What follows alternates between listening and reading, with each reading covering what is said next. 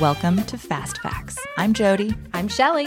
We're a new media concept, a co working space in the design district called The Slate. The most amazing people have walked through these doors authors, Entrepreneurs, community leaders, Dallas natives, and guests from near and far. We're going to bring them in this room and we're going to sit them down and we're going to ask them the questions you are asking too. These will be quick so you can listen on your drive in or your drive home. We're completely off the cuff, but that is the best part Yes. about Fast Facts. And the only person you can really be off the cuff with might just be your sister. Truth. Let's see who's slating it.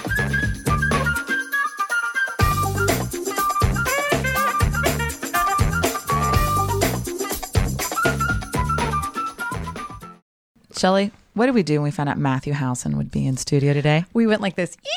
we high fived each other because You ran honestly, for the door, right? No, I'm either like, are we really wanting to podcast with him, or actually just trying to get help from for our kids? Little bit Which of one both. is this, Little bit of Well, no, and I just looked at Shelly. I said, "What are we even? Where do we even go?" Here's the There's thing. so Did many- you expect? I'll start. Did you expect to be like a household name? You are. Because you kind of are. Is that a little weird? Makes me a little uncomfortable. Yeah. Because it's like, oh, Housson said, and you're like, yeah, uh huh. I will and also say, when you say that, every person you're talking to says, "Isn't he awesome? Mm-hmm. Isn't he wonderful?" You are actually doing a great service for Dallas. I think you're a sounding board for parents. I think you help the schools. I think you help the children. I only praise for you. Only praise for you, Matthew Housson. So nice. At You the guys Housson need to come Center. to my house and tell my kids this.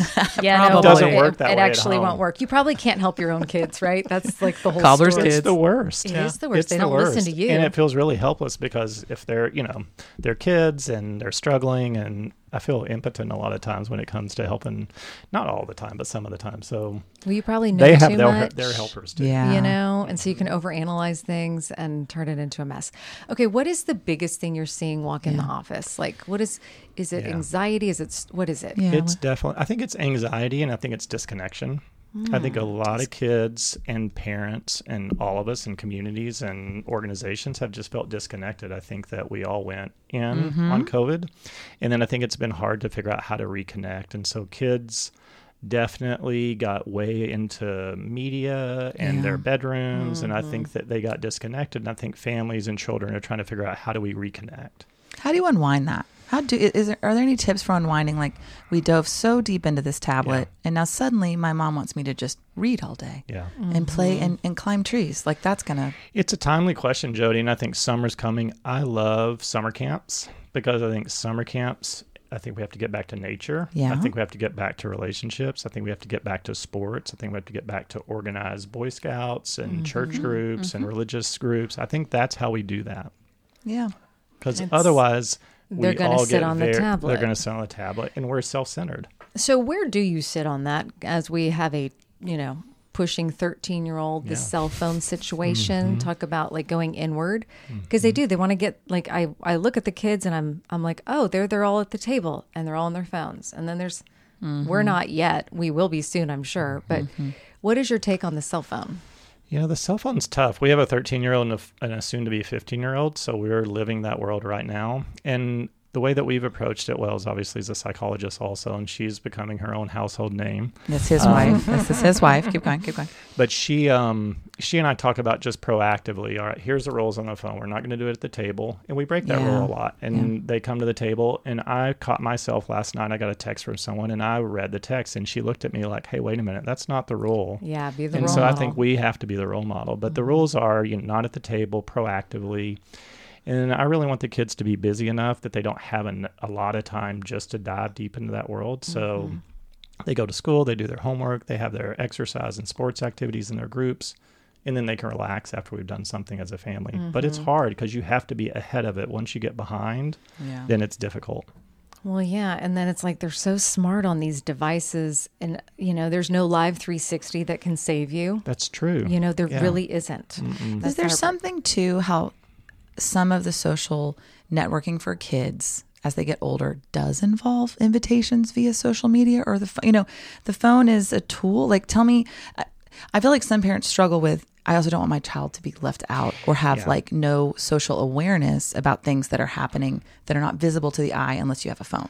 I'm conflicted about it because John's our youngest one. and He has three older sisters, Yeah. and he can do a lot of the stuff that they can do on Instagram. And I'm like, hey, that's a marketable skill.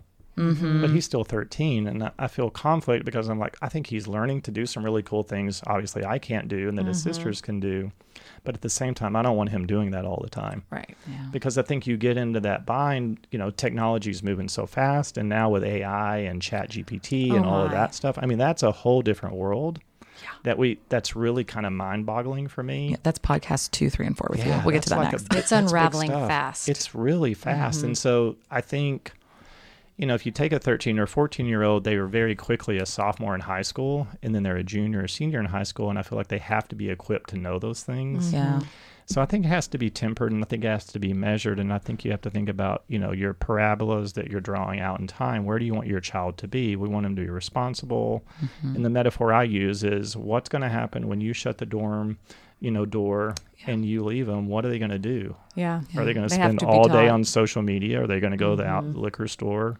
Or are they going to go do what they need to do? Hmm. Dang, I'm gonna think about Close that, that, later. Close college that dorm door. room door. That's not that far off. That's a vision. That's this a is vision. this is a hard one. Do you feel like I feel? I mean, I'm saying this. I'm like, would love for you to back me up. I'm just kidding.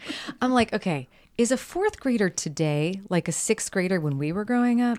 Is a 13 year old boy now kind of like a 15 year old boy back in the 80s? Like, how far ahead are we Yeah. here? Yeah. Yeah, I think it's. I mean, emotionally, they're less mature wow. and more mature all at the same time. Weird. So I think cognitively they're way ahead. So I think two years is probably a good variable just in terms of the level of knowledge kids are exposed to. When you think about what they're flooded with, two, three years ahead. But emotionally, there's Uh-huh. not as much connection, I think, to family. There's not as much connection to social. And so I think that they went back that way to the left behind and then forward to the right, um, you know, cognitively. And that's difficult because it leaves them not as equipped to handle hard situations. And that okay, so that's great. Because my question is, some of what social is, as a parent, is kind of hard to watch because it's your kid getting hurt, left out, um, having conflict, all these things because they're so under our feet. We see it so much. I feel like when I was, I don't know, getting left out of something in 1984, like Dig was nowhere to be I found. definitely was leaving you out of stuff when I was three and you were four. Keep going. no, I'm just saying. We need a couch for you guys to lay down on. We need to dive real oh, deep in oh, this. we really could. What is the social when you're saying like they, they they're behind on the social? Is it because they're behind on conflict resolution? They're behind on how to make a friend? I think it's How- social and emotional. So I think they're behind in terms of feeling identification, expressing Okay. feelings. I think that um, socially, they're behind in having to deal with people they don't want to deal with. Okay. Because I think a phone takes you through Snap Maps to where your friends are, and you uh-huh. stay away from who you know who, Who your you friends are. like. And I think that creates a divide where you're not learning to deal with people who are different. And so I think that we're seeing people who are similar get more similar and people who are different get more different. even in young kids. Absolutely. I mean, I think that we're seeing that. And so I think that's why we go back to our organizations of we need to be around people who are different from us in mm-hmm. order to understand and kind of find that respect for other people's subjective reality without just judging from our own perspective. Because I mm-hmm. think that divides us and doesn't unite us. And then that prevents love and peace and unity and community, all the things that make, you know, I'm getting big level here, but Yeah, as a yeah, society, Love we it. work Go better. big. But I think at a family level, you know, as kids go into their bedrooms and parents go into their bedrooms and we lo- lose that unity, then I think we le- lose some of those family values of connection and respect for, you know, differences. Yeah. What are some good questions we could ask our kids then to like pull this out of them? I think Because beyond if I the- said, "Hey Hutchison, are you feeling disconnected?" Yeah, Yeah, what's yeah. your like, connection what are you level talking today? about? How's Yeah. your Yeah. emotional intelligence? Yeah, they'll Yeah. like roll big eye roll. I think for that, Shelly, I mean, I think about, you know, what are the what's important to your family. So, you know, together time, service, um, peace, love. I think just having those family mantras that you kind of almost put up that you talk about. Then I think that those virtues are things that you're always working towards. Mm-hmm. And if you're working towards that, then I think that the kids when you talk about some of these concepts, it, it resonates because that's kind of your your family's mission statement. Mm-hmm. Oh, we don't Okay, I've have one of heard. those. You know, I actually, I've have heard of that. I've heard of the mission statement. I think I did it once. I'm gonna. Gotta pull that Pull out, out, dust it's like it off, the- yeah. and start monogramming it on shirts, Jody. this is what we're gonna do in 2023. And Well, let maybe me be even the- clear. yeah, yeah. This does not happen in the house and family. These are ideals that, Yeah. that I really a lot of times wish we had the time to slow down and do. Yeah. But when when we do it, it works. Mm-hmm. But see, that's the other piece of this puzzle. Like, I do feel like my kids are so busy that we almost don't have time for them to mm-hmm. sit and do Legos. So, yeah, they don't need to be on a phone because they don't have time. But mm-hmm. is that good too? I feel like, I don't know. Somebody literally said to me, Have you life mapped your child? He's in sixth grade. What's a Have life you life mapped your child's college journey yet? And I was like, What is that? Whoa, we're I just can- trying to get into high school. And I can feel my cortisol level go up. Yeah. So don't life map your child's journey in sixth grade. I think that's a horrible thing to do Yeah. What? Who for you needs and that? for the child. I just don't think that works. Plus, we're two years behind. We just heard on like social emotional. He's totally a first Um, okay, so some of your practice too. You you work with children. You see anxiety. I want to hear. I want to talk a little bit about anxiety too.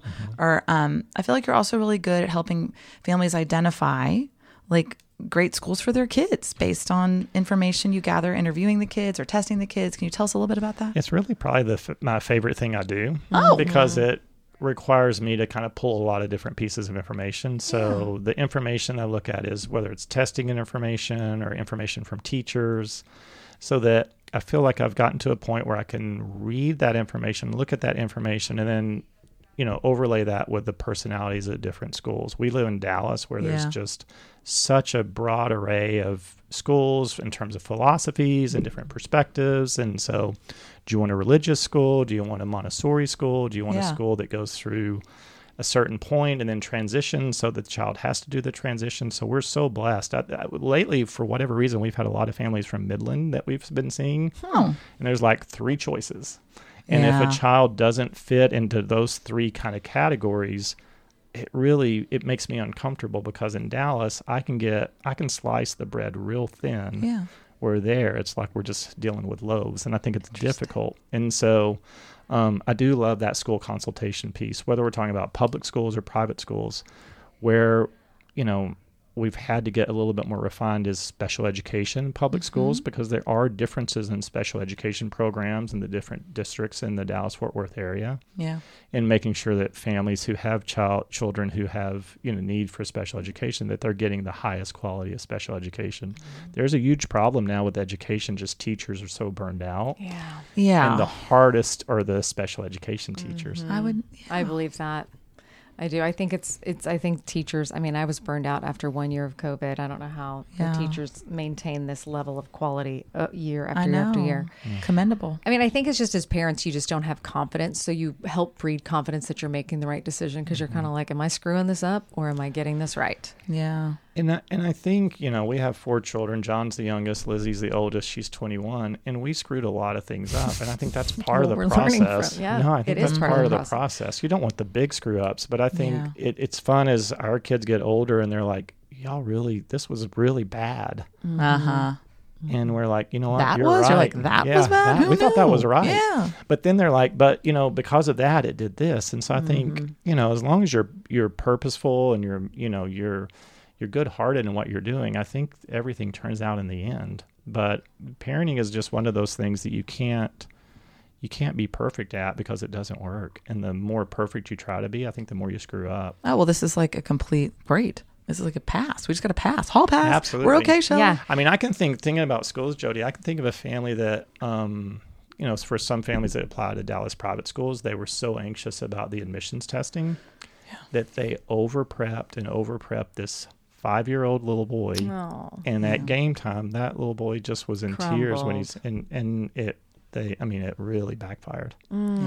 And so we just have to be developmentally aware of where children are, and then we have to understand each child's kind of profile in terms of what are their social, emotional, mm-hmm. attentional, cognitive abilities. And then let you know put up the scaffolds or the guideposts and and remember that child development is a natural process that most of the time if we leave it alone It'll do comes its out job. pretty good Yeah. Yeah, leave them to the wolves. The thing is, all these mm-hmm. schools have all these develop. I feel like there's so much of social emotional at school. Like I mm-hmm. think we didn't have any of that growing up. Yeah. I, I'm just so perplexed that. What are you talking about? You do social emotional at school? Oh yeah, Helen. There's a mindfulness. They have like Oh, we don't mindfulness have- moments, mindfulness corners. Um, there's I think a that's ton. I feel like school. Okay, that might be That's your this school. specific school, but I, I feel like it, it's pretty widespread amongst its can like peer schools that mindfulness is very. It's it's part of like the curriculum. So I'm, I don't know. I'm still so confused that the they're anxiety, behind. though? Like it- yeah. Yeah. So tell us about anxiety. Well, I think with anxiety, you know, it's. I don't know a person who you would go up to now who would say, "Are you anxious?" and they would say no. I mean, Yeah. I feel like everyone's anxious, and Mm-hmm. we kind of have to ask, "Well, why is that?" I mean, what is it we're doing that that is making us each anxious? And I think that, you know, I always say the foundation of mental health is in sleep and in exercise, and then you know, food, and then relationships. Yeah. And so I think if we start there, because sleep is probably the thing that gets compromised the most. Mm-hmm. And just think about it: when you don't sleep well, what is what's going on with your just your sense of self? You're not you're anxious, and so anytime a child or a friend comes to me, I say, "Well, how are you sleeping?" Because if you're not sleeping well, you're in You trouble. lead with that. Interesting. Okay, I like that. And then we all know when we can make ourselves do 45, 60 minutes of aerobic exercise, that's the best antidepressant that ever was.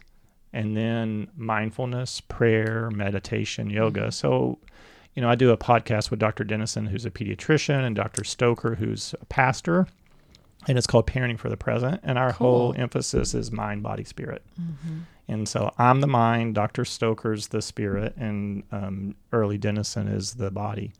And we talk so much about sleep and exercise. Our listeners probably get tired of it, but it's so foundational and Oh. so easy. And the rule in most of life is parsimony. The easiest thing is usually the best explanation. It's so true. So I just did that whole Cooper clinic, you know, top to body. Have Did you you do gotten it? your- I did the whole thing. What are the and, results? And I was like expecting for them to tell me to take B12 at 2 p.m. I mm-hmm. don't know what I was expecting. but I was like, well, what about dementia? How do I keep that from happening? Yeah. This kind of runs in the family. Exercise. Okay, Sleep well, well. what about should I be taking calcium pills? They're like, eat yogurt. I was like, oh, they kept like pushing back with like such basic things. Yeah, but it almost all came back to exercise. Mm-hmm. Interesting. Um, Jody can take the girl side of things. I keep hearing because I've been reading these books, you know, that boys need to have a punching bag in their rooms. Have you heard this? Like in Yeah. order. Oh, okay, he knows. Yeah. Tell me. You've read that too. Oh, yeah. It's in multiple books and podcasts. Yeah, it's is all that, over. Is that a thing?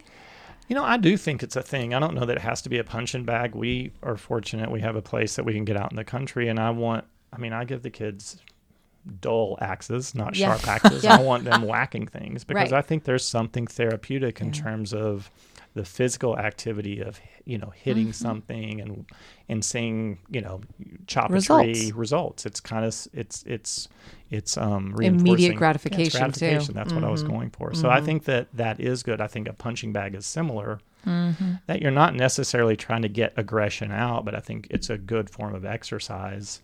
That if you do have some things that are on your mind, it's a good release. Screaming is a good thing to do. Hmm.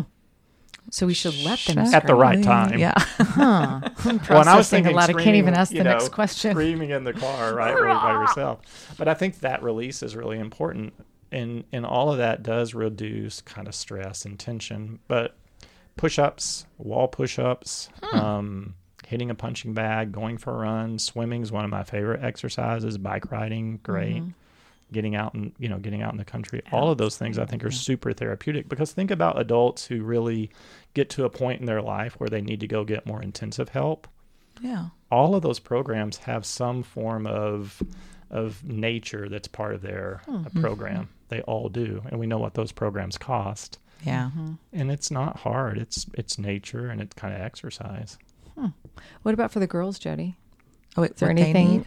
Well, I don't know. I mean, tell me. What do they need? You know, I think girls really need strong female mentors. I think girls really need grandparents, grandmothers. I just, I mean, and I mm-hmm. think this is true for boys and girls, but I Yeah. think, you know, our girls, when I think about what's been meaningful in their life, they've gone to an all girls camp. Mm-hmm. They've gone, they've spent a lot of time with their grandparents.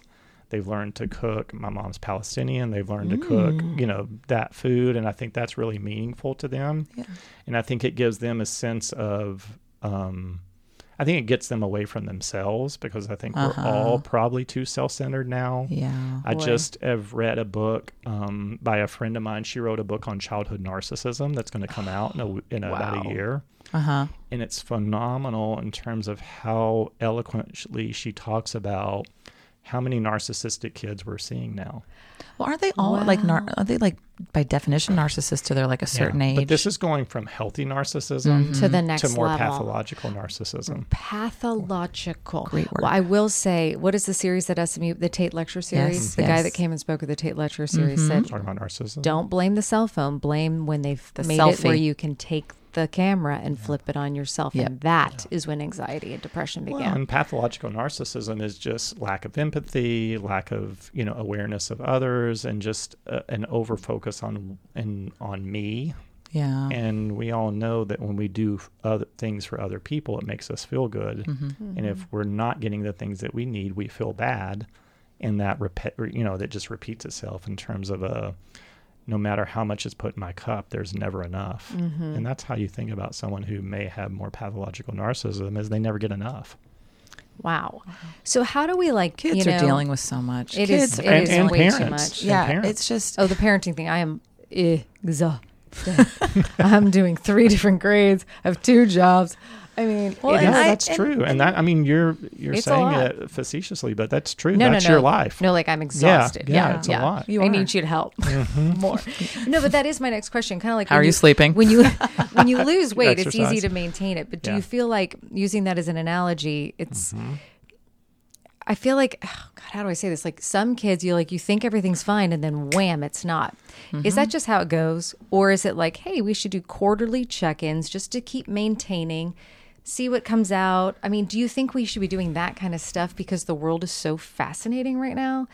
To tap into what our kids are thinking and breathing and eating, and but without us, just to peer in, or is that not necessary unless you think there's a problem? I think some form of check-in, whether it's with a counselor or whether with you know religious or whether with you know a group of people that you're really connected with and trust. I think that accountability and again that community mm-hmm. and just taking the 45 minutes to sit back and just have a more real conversation with your kids and you know even your you know in marriage and mm-hmm. you know in your relationships just like 45 minutes every two four weeks i think that's pretty meaningful in terms of mm-hmm. keeping foundational things connection and intimacy and clearing up kind of hurt feelings because hurt feelings happen Yeah, in yeah, relationships and if yeah. you're not taking care of those hurts that's what you know builds distance and kind of disconnection mm-hmm. So, is there anything you would say, just overall, just looking at your practice and mm-hmm.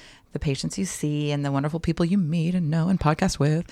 Um, you're just like, one thing I see and the kids that I can be like, okay, I think they're on their way to a productive life. You know, like I, I feel good about this child. He's gonna, she is gonna progress well because she has this or that. Mm-hmm. Is there any kind of I think the word I would use, Jody, would be just hopefulness. Right. So ah. so when we look at all the data on depression and depression research, it's positive the power of positive thinking, right? When we go back to the power of positive thinking, which the essence of that is hopefulness, hopefulness that this bad thing just really happened or I'm going through this, but I know that over time things are going to work out for me. I have a mm-hmm. student I'm seeing right now and she's really struggling. But she said the other day, she's like, I know things are going to get better in a year from now.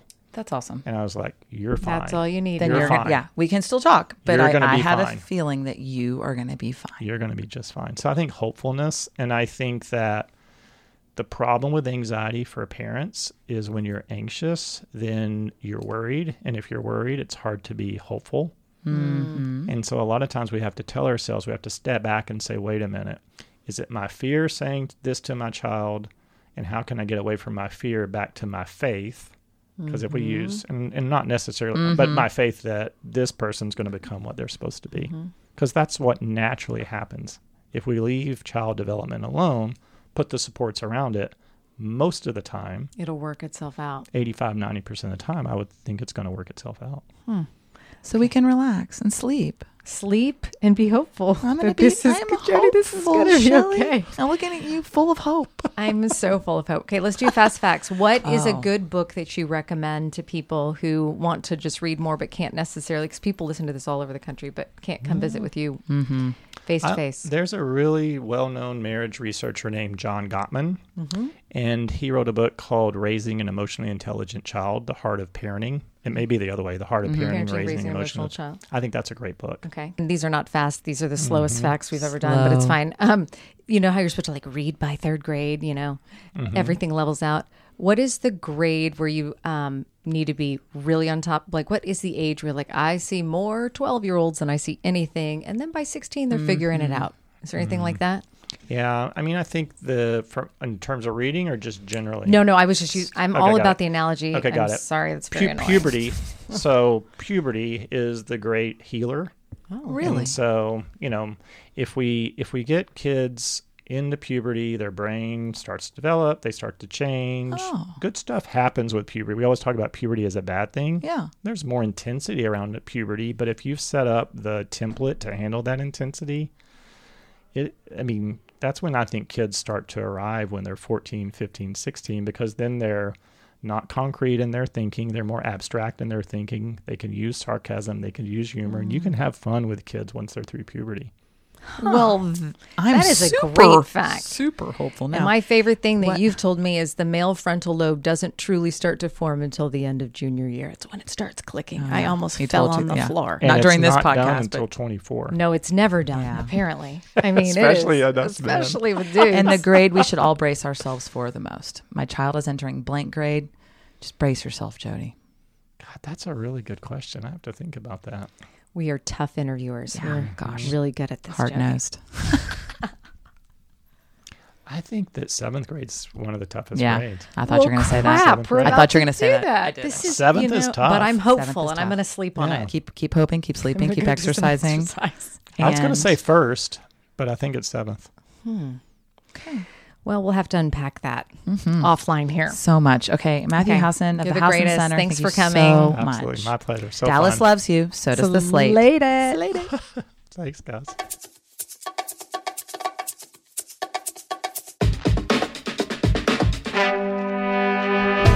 The Slate is a co working and content studio in the heart of the Dallas Design District. To learn more about the slate, visit us at www.theslateproperties.com. And to submit ideas for podcast guests, please email us info at theslateproperties.com. Fast Facts is recorded and mixed at the Slate's podcast studio in Dallas.